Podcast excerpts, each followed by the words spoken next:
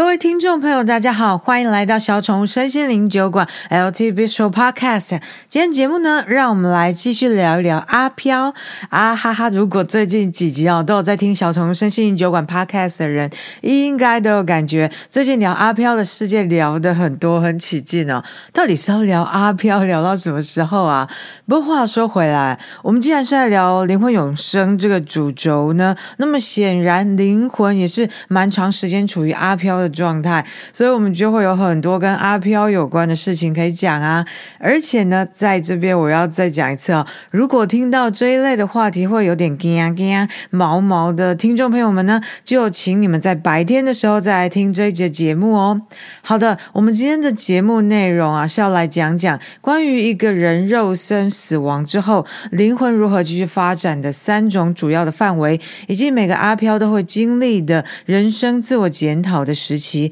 这个自我检讨呢，对于灵魂的学习来说是非常重要的哦。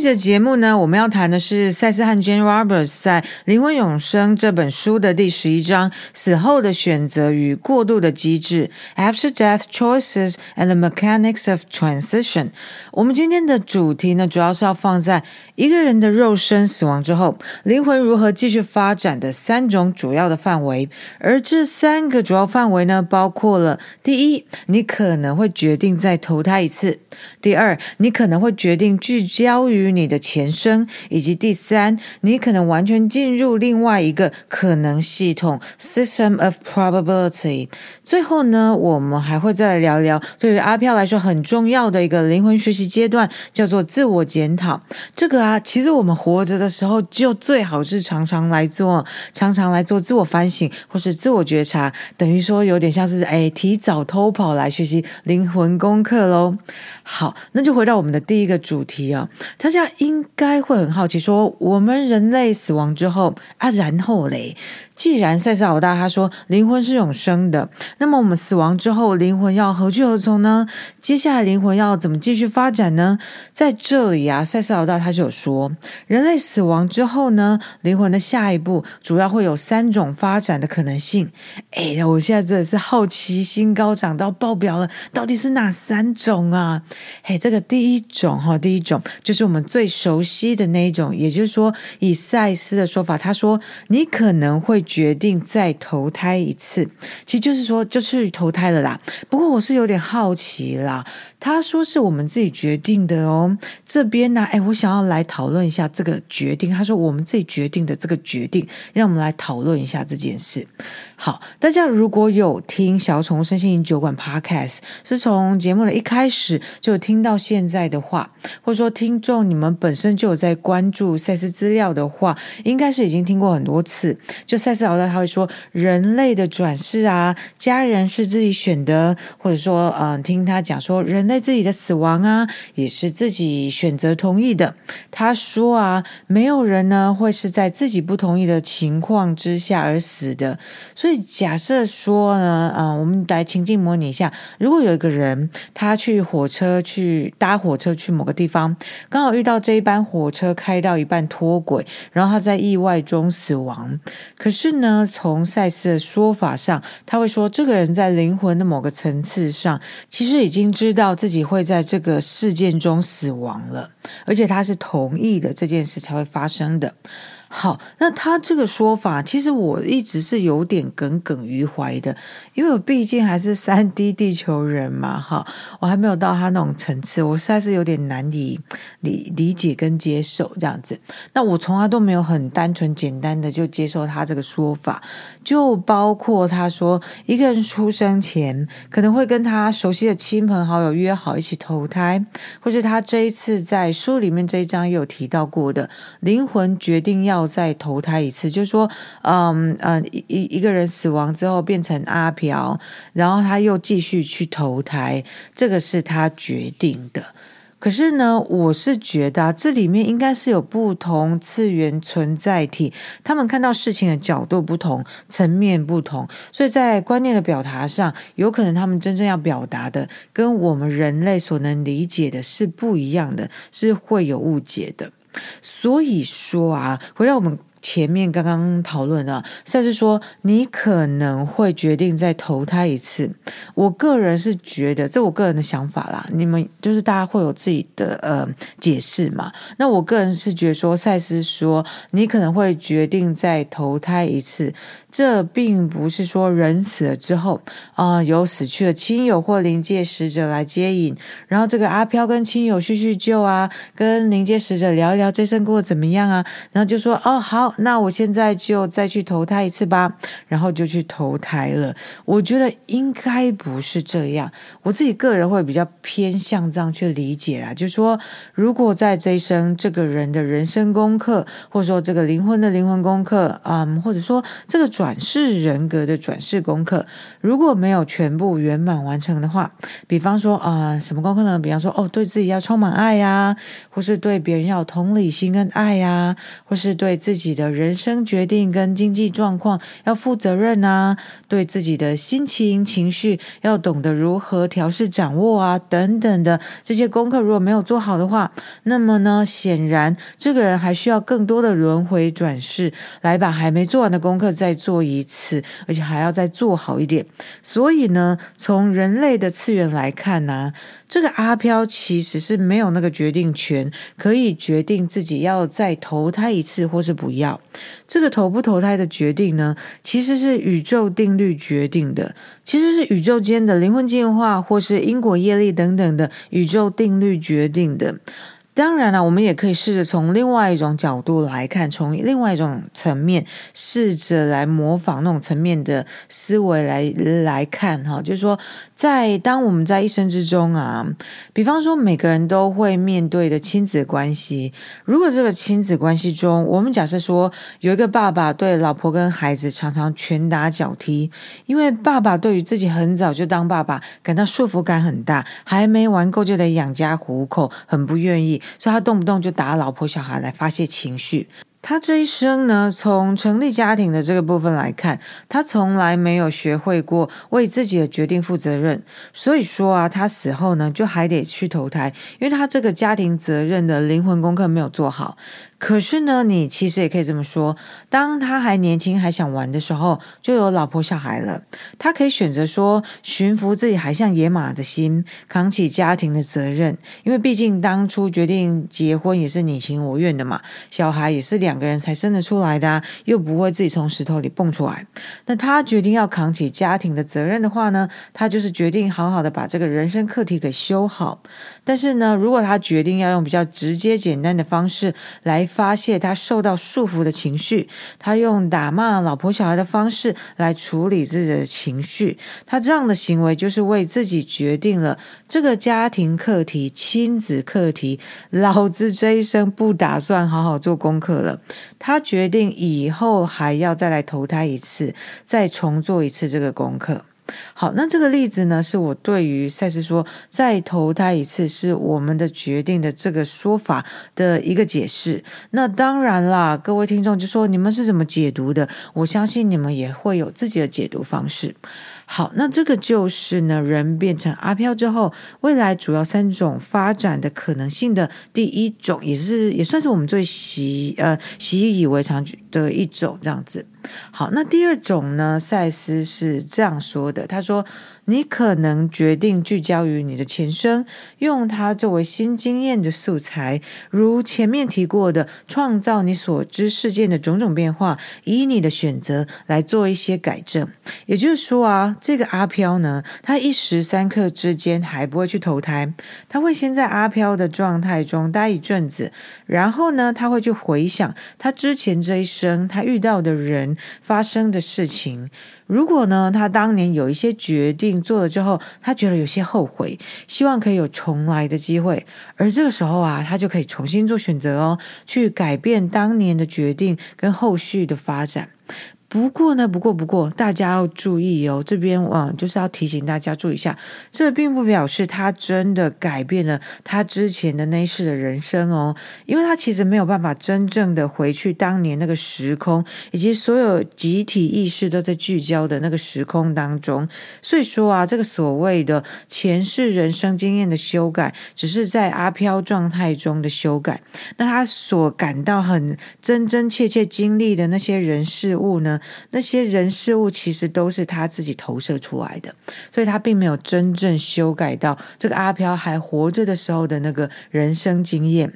而什么样子的人会选择这种发展呢？很多的案例是啊，如果一个人他的灵魂或是他前世里面发生了很严重的事情，而这个事情呢，在那一生没有好好处理完，于是变成灵魂的一个问题，一个很大的功课。然后这个人呢，又加上他个性上有某种程度的固执，然后又再加上有一点完美性格，他就有可能会选择活在前世发生的事件中，然后不断的去回顾啊，不断的去。再次的重新经历，好。不过啊，说到这边，我又想要加油添醋一下哦，就是他补充我个人想法啦。我我是觉得啊，我就我猜想啦，有时候赛斯老大他会用很委委婉的方式去说明一个观念，所以他讲的东西呢，从来就不会让大家觉得有鬼怪在里面，有邪恶的负面能量在里面这样子。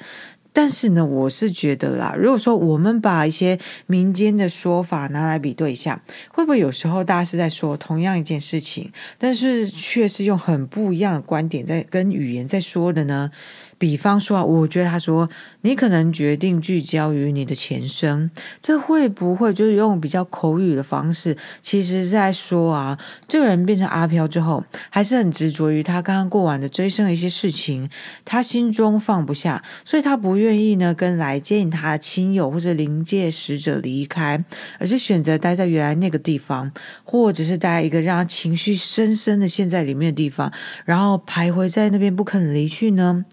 而且不只是这样哦，因为这个阿飘呢太执着于某些事情了，所以他也有可能会希望，哎呀，当初如果事件不是这样发展的话，会有多好？我我当初如果不是做这种决定的话，可能这件事就不是这样发展了。好，那所以呢，诶，比方比方说，我们来举例一下，比方说呢，有些阿飘，就我们可能有听过人家说，有些阿飘可能会待在他因为意外而死去的地方，然后心里面就是放不下，哎呀，我怎么会这样就死了呢？哎，我还有好多事情想做，哎呀，还有很多人我想要把跟他们关系打理好一点呐、等等之类，然后一直放不下生前事情，或是无法接受说他已经成为阿飘这个事实，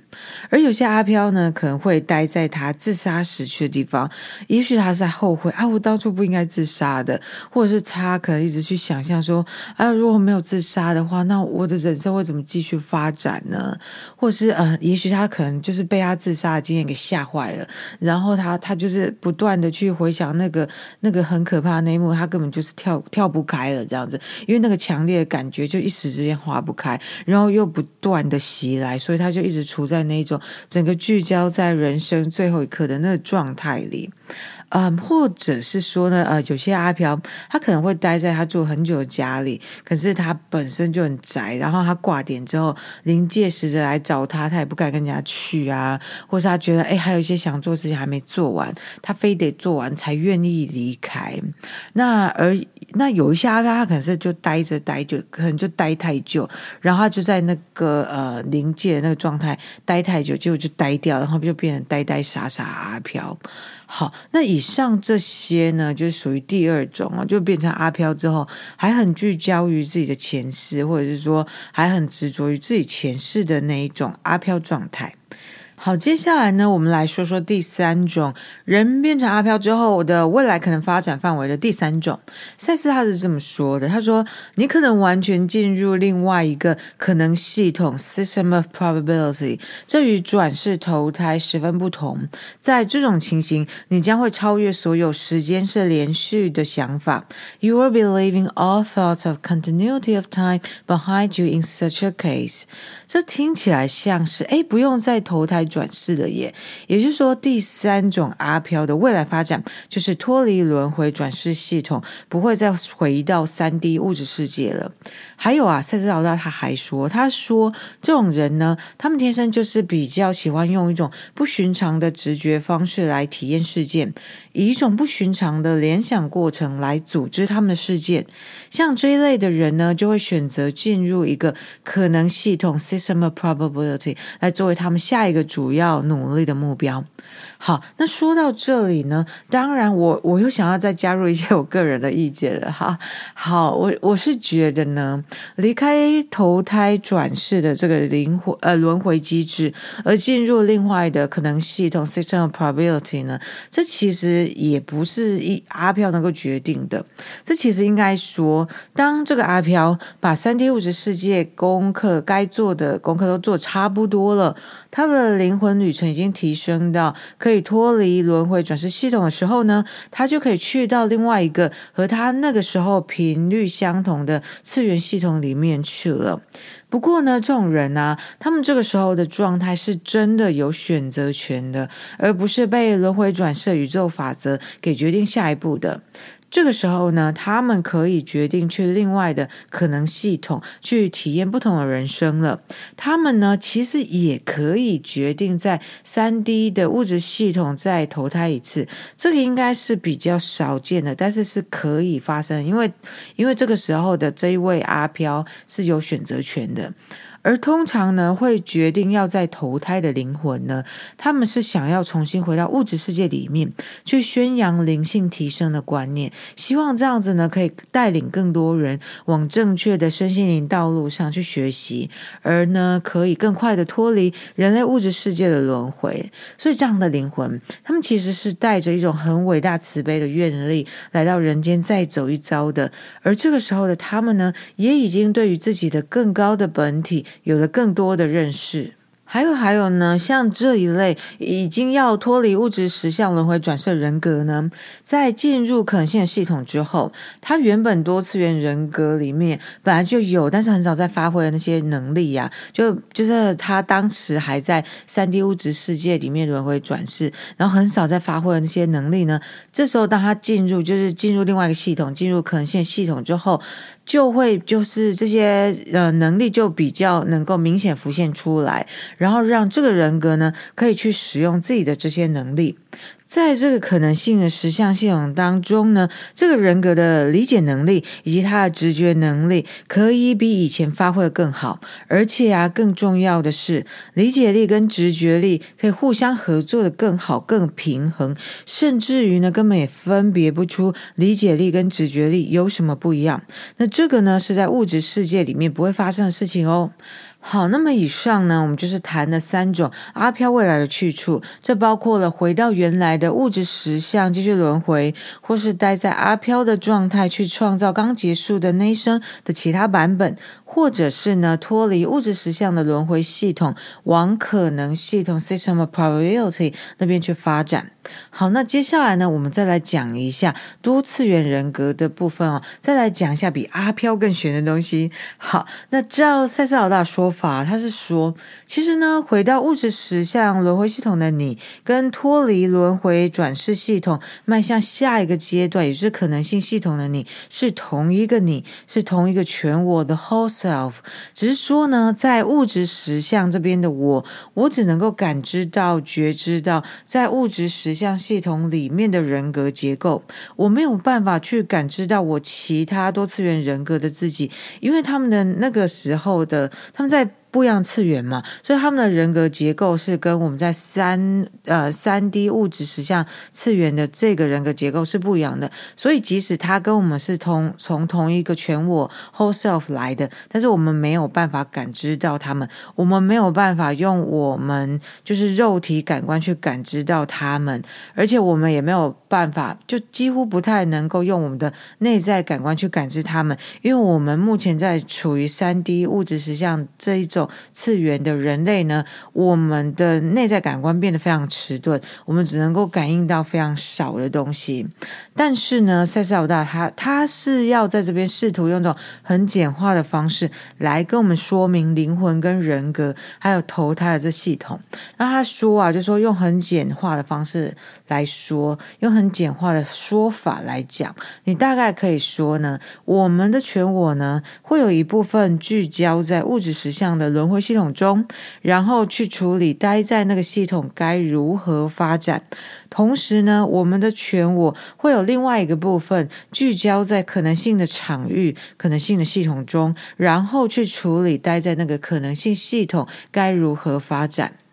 好，那接下来呢，让我们来聊聊第二个主题啊，另外一个主题，我们来谈谈自我检讨时期，a period of self-examination。自我检讨呢，大家大概知道这是什么意思嘛？就是说啊，回想一下自己做什么事啊，说了什么话啊，甚至于是想过什么样的想法啊，然后呢，来自我反省反省。